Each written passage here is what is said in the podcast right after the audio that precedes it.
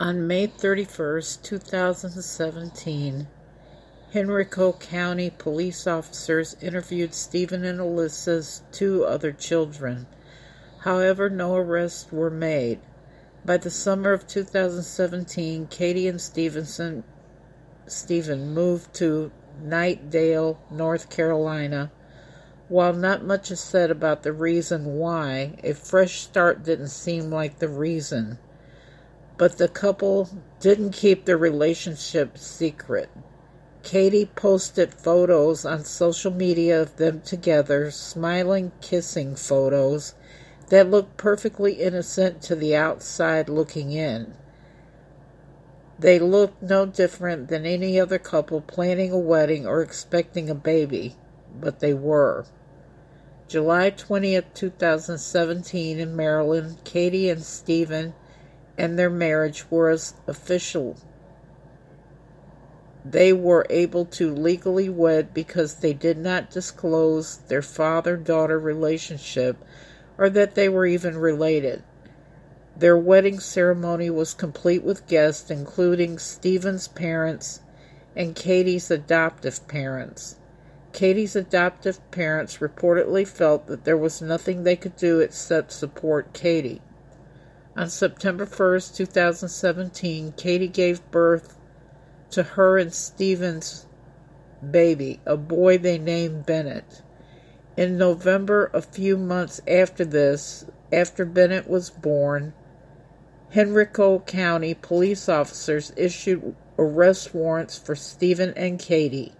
It wasn't until late January of 2018 Steven and Katie were finally arrested and charged with incest and adultery.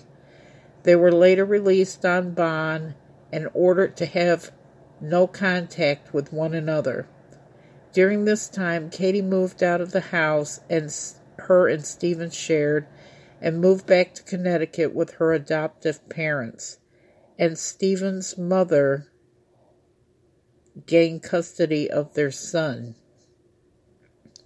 Around April, Katie decided to end her relationship with Steven.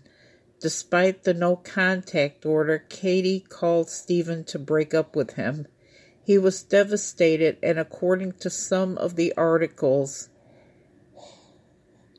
they said he was head over heels in love with her and couldn't let her go.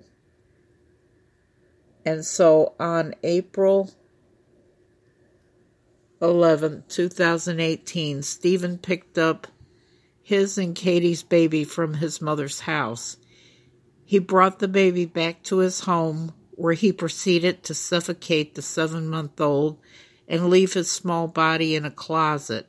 He called his mother and told her what he had done and headed from North Carolina to Connecticut, driving through the night unknown to Katie and her family. The next day, on April 12th, Steven waited outside the home of Katie's adoptive parents. He watched Katie and her adoptive father, who left together in a vehicle. He followed the two as they drove from Wingdale to New Milford until they stopped at the stop sign between routes 7 and 55 when Steven sprang from his vehicle and shot Katie and her adoptive father, killing them both.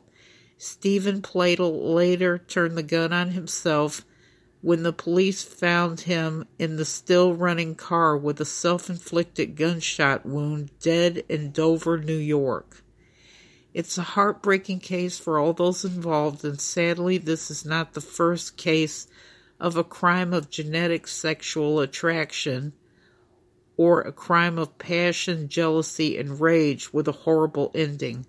Thank you all so much for listening. If you have any re- recommendations, please feel free to comment or contact me. I'm on all social media and they are all linked on the page. I'd love to hear from you guys as well as your thoughts on the case. Please be respectful to parties involved and until next time, take care.